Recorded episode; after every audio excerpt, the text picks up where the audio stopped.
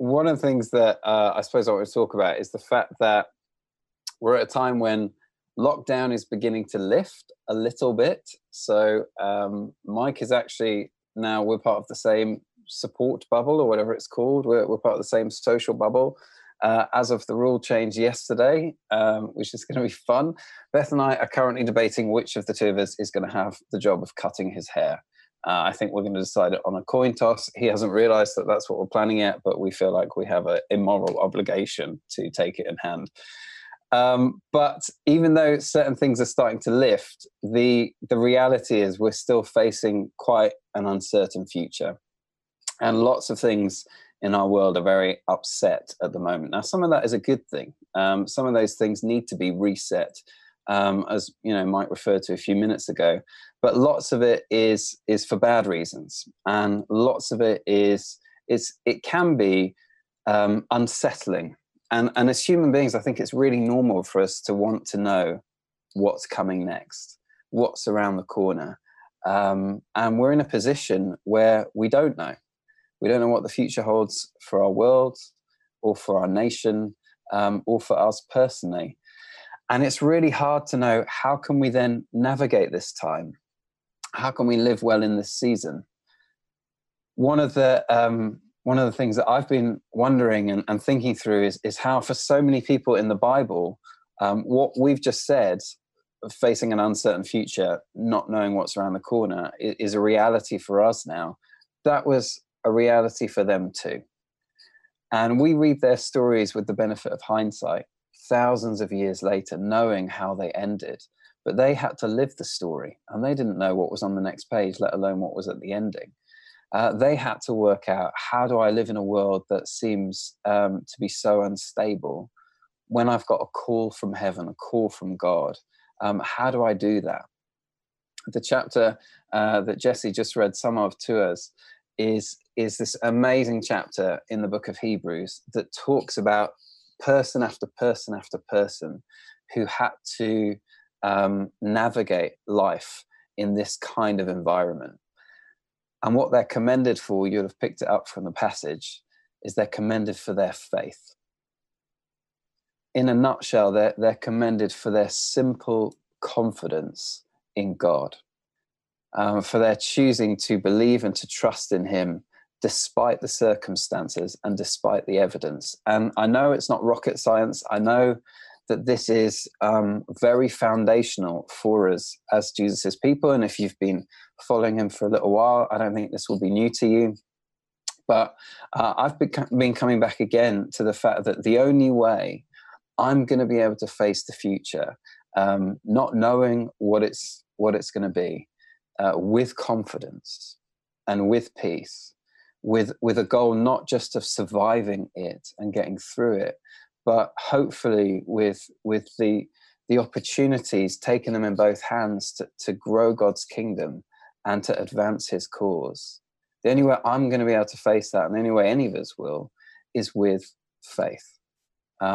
It's by trusting him. And the way that Corrie Ten Boom put it once is she said, never be afraid to trust an unknown future to a known God. Put another way, we don't know what's around the corner, but we do know who is in our corner. We do know who we're going into the future with. And when it comes to faith, I've always felt personally that my faith is inadequate. And I've always wanted to have more faith. And I think every Christian I've ever met feels a little bit like that. And so one of the things I've been trying to work out is, well, how can I grow faith in an uncertain and an unstable time? How can I nurture faith? And I think nurture is the right word for it. Just a few weeks ago, I was walking near where Ruth Yule, who's one of our pastors, lives. And I bumped into her. She was out on her driveway heckling people. And she and I had a little chat, and she told me just before I left, she said, do you want some sunflowers? And she came out with this kind of planting tray with little pots of soil in it where she'd planted the seeds, and they just started to come up, these delicate little sunflowers, and she gave them gave them to me to take back to my house. And I don't know very much about plants, but I do know they need sun, they need water, they need some good soil. That's basically it. So I took these little plants that she gave me, and I've given them those things. And the flowers were a gift, but what I then had an opportunity to do is to, I suppose, nurture them and put them in the right environment so that they strengthen and so that they grow. So it is with faith. It's a gift to us. God the Father, he gives us our faith. And yet we can partner with him. And we can, I suppose, be really intentional about making sure that we can create conditions, create an environment in which faith is going to thrive and it's going to flourish and it's going to develop. One of my hopes when we look back at these days is, wouldn't it be wonderful to be able to say, yeah, that season was incredibly hard. But do you know that season, when I look back at it now, that was a time when my trust in God really matured. It really grew to the next level during those days. What can we do to create that kind of environment to nurture our faith? Well, Hebrews 11 goes on. We didn't read all of it. And then it runs into Hebrews 12, having just listed this incredible bunch of people who just gone for it with faith. Then in Hebrews chapter 12, verse 1, it says this: "Therefore, since we are surrounded by such a great cloud of witnesses," all the people who've gone ahead of us, who've trusted God when circumstances have been difficult, "since we are surrounded by such a great cloud of witnesses, let us throw off everything that hinders and the sin that so easily entangles, and let us run with perseverance the race marked out for us, fixing our eyes on Jesus, the pioneer and perfecter of faith." And I think there's just a few things that I want to mention here that can help us nurture our faith in a difficult time. The first one is really obvious. It says, keep our eyes on him. Fix our eyes on him. Fix our eyes on Jesus. You'll probably know that I've got 4 little boys. And so that means I've been with Beth 4 times when she's given birth, and I've noticed that it's a messy, chaotic, exhausting process, and that is just for the guys. And there've been many times when Beth has been kind of mid-labor, and she has been physically knackered, mentally tired. And the midwives have, in moments like that, some of them have stepped in and they've spoken to her really strongly, and they've said to her, Beth, look at me, Beth. And then once her eyes are on their face, then they've said, now this is what's going to happen next. This is what you need to do. And I'm no expert, but I think they do that because when everything's going crazy in the midst of labor and you are so exhausted and your emotions are all over the place, it helps ground you to have somebody look you in the face and communicate with you in that way. And we're in the midst of a messy, chaotic season. And I think it's never not important to look at Jesus. This is what we're for now, forever, to spend our time looking at our Saviour. And yet, especially in these days where it's so tempting to have our eyes fixed on what's happening in the world around us, I think he would say the same thing. Hey, look at me. When you feel like you've missed it, or you're distracted, come back, look at me.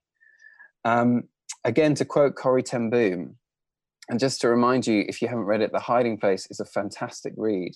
And she goes through tremendous suffering. She has to endure a concentration camp. So this isn't a glib saying. She says this: if you look at the world, you'll be distressed. If you look within, you'll be depressed. But if you look at Christ, you'll be at rest. And what she's not saying there is that we shouldn't engage with our world and watch the news. We should do that. We've got to make a positive contribution. She's not saying that self-reflection is wrong. It's a good and a healthy thing. But what she is saying, but it's only when we look at Jesus and our eyes are fixed on him that we'll even be able to make a positive contribution.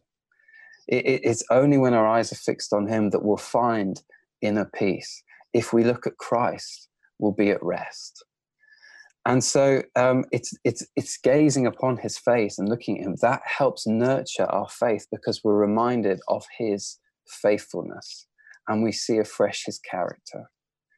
How do we do that? Two things really practically that I think are really helpful. And again, they're probably familiar to us, but it's just worth reminding ourselves. The first is his word, coming back to it regularly. It says in Romans chapter 10, verse 17, that faith comes from hearing and hearing from the word of God. And put simply, his book speaks of him and it shows us his character and it tells us his promises and it demonstrates to us how he's so good on his promises. There's not a single promise that he makes that he doesn't then keep. And so I know that it can be helpful at times if we're struggling in a particular area, let's say finances, to come to the Bible with that question about, can I trust you in this area, God? Because it feels like if I look at my situation, it looks pretty bleak.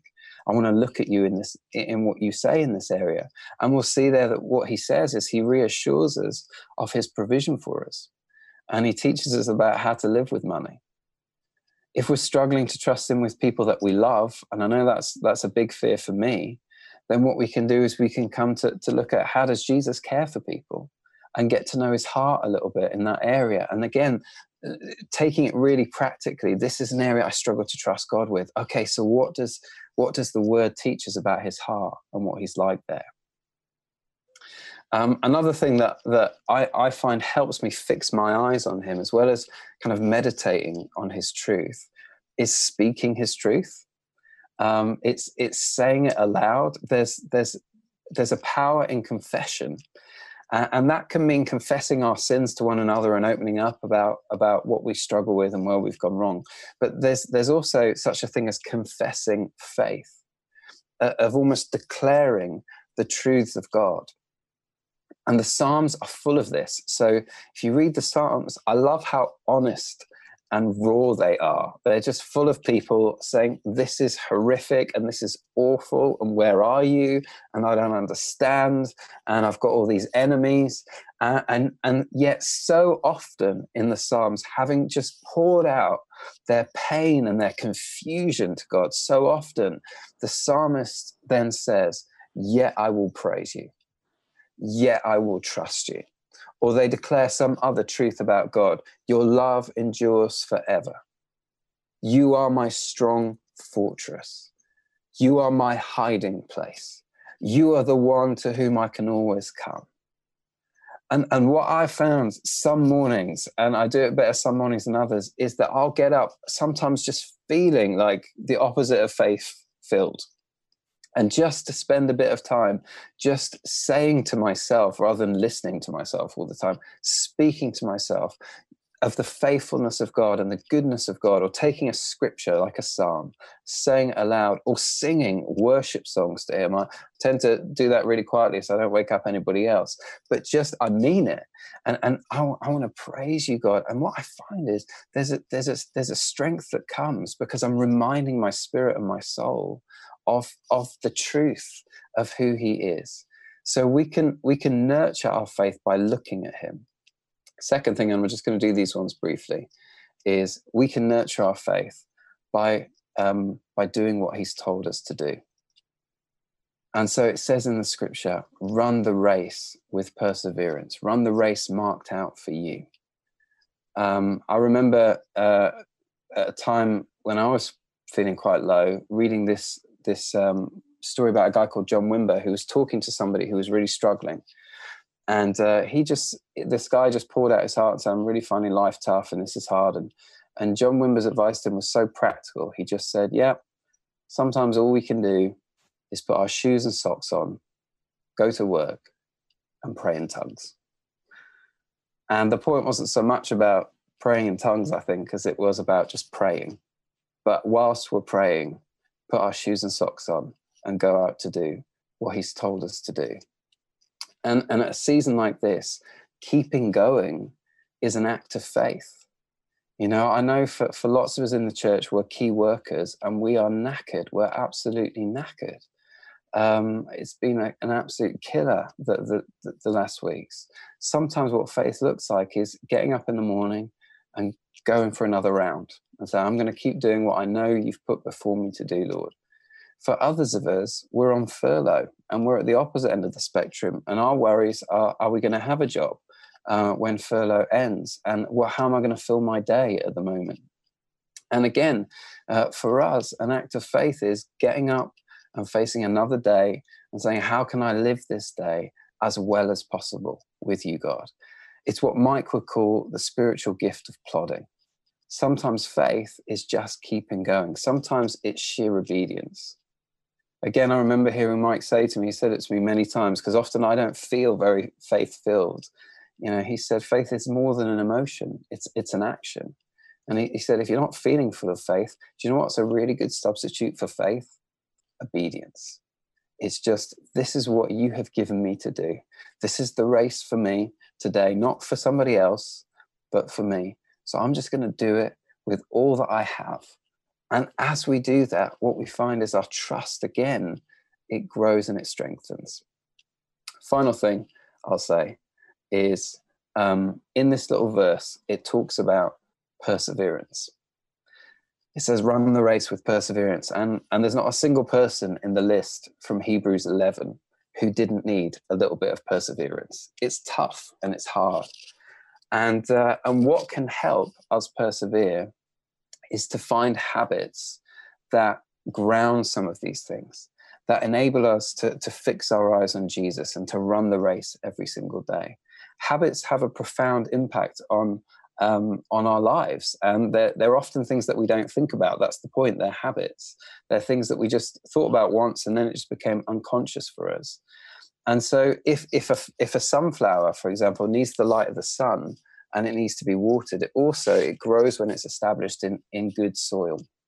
And kind of cultivating good habits, what some people have called spiritual disciplines. Mike's done a whole fantastic series on Take Heart recently on helpful spiritual practices that we can do. What happens is if we're grounding our every day and our every week in these habits, it doesn't feel like we change much. But, you know, you give it a little bit of time and you look back and you think, oh, my word, that, you know, that's really beginning to make a difference now. In the same way that eating healthily for one meal probably isn't going to make a massive difference, but over the long term, but choosing healthy options regularly, we begin to really feel the benefits of it. One little habit that I've tried to do recently is I'm trying to get into the habit of, if I feel like God has spoken to me about something or nudged me or reminded me, I want to try and obey him quickly. I want my obedience to be timely and resolute, if I can put it like that, rather than half-hearted and sort of, you know, like weeks later. And there's at the end of my road, there's the street name, and it has the motto of Watford written next to the street name, and it just says, "Be bold." That's the slogan of our town, "Be bold." And every time I walk past that sign, which is virtually every day, it just, those words just jump out at me. And I've tried to make it a habit when I walk past that little road sign of, what was the last thing he's asked me to do? Have I done it yet? Okay, if yes, good. If no, I want to do it.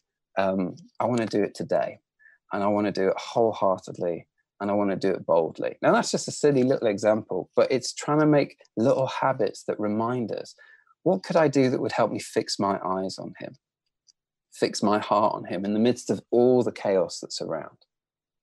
What could I do that would just remind me, you know what, today I'm going to do what you've given me to do with all my heart? What habits could we cultivate? And what we'll see with our level of trust in our God and in our wonderful Saviour is that it won't change overnight, but day by day by day, it'll grow. Ruth gave me these delicate little sunflower seeds. And like my boys, I kept going out every single day to see if it turned into a massive sunflower overnight, and it hadn't. But she gave them to me a few weeks ago. They have had sunlight and water and soil, and now you can see it's growing. And I know that if they keep getting a little bit of water and some sun, and they stay in some good soil, then give it some more time and it'll be even bigger. The same is true of our faith. This season for us is difficult, but it can become an opportunity where our faith in God grows, and it sets us up for the years ahead.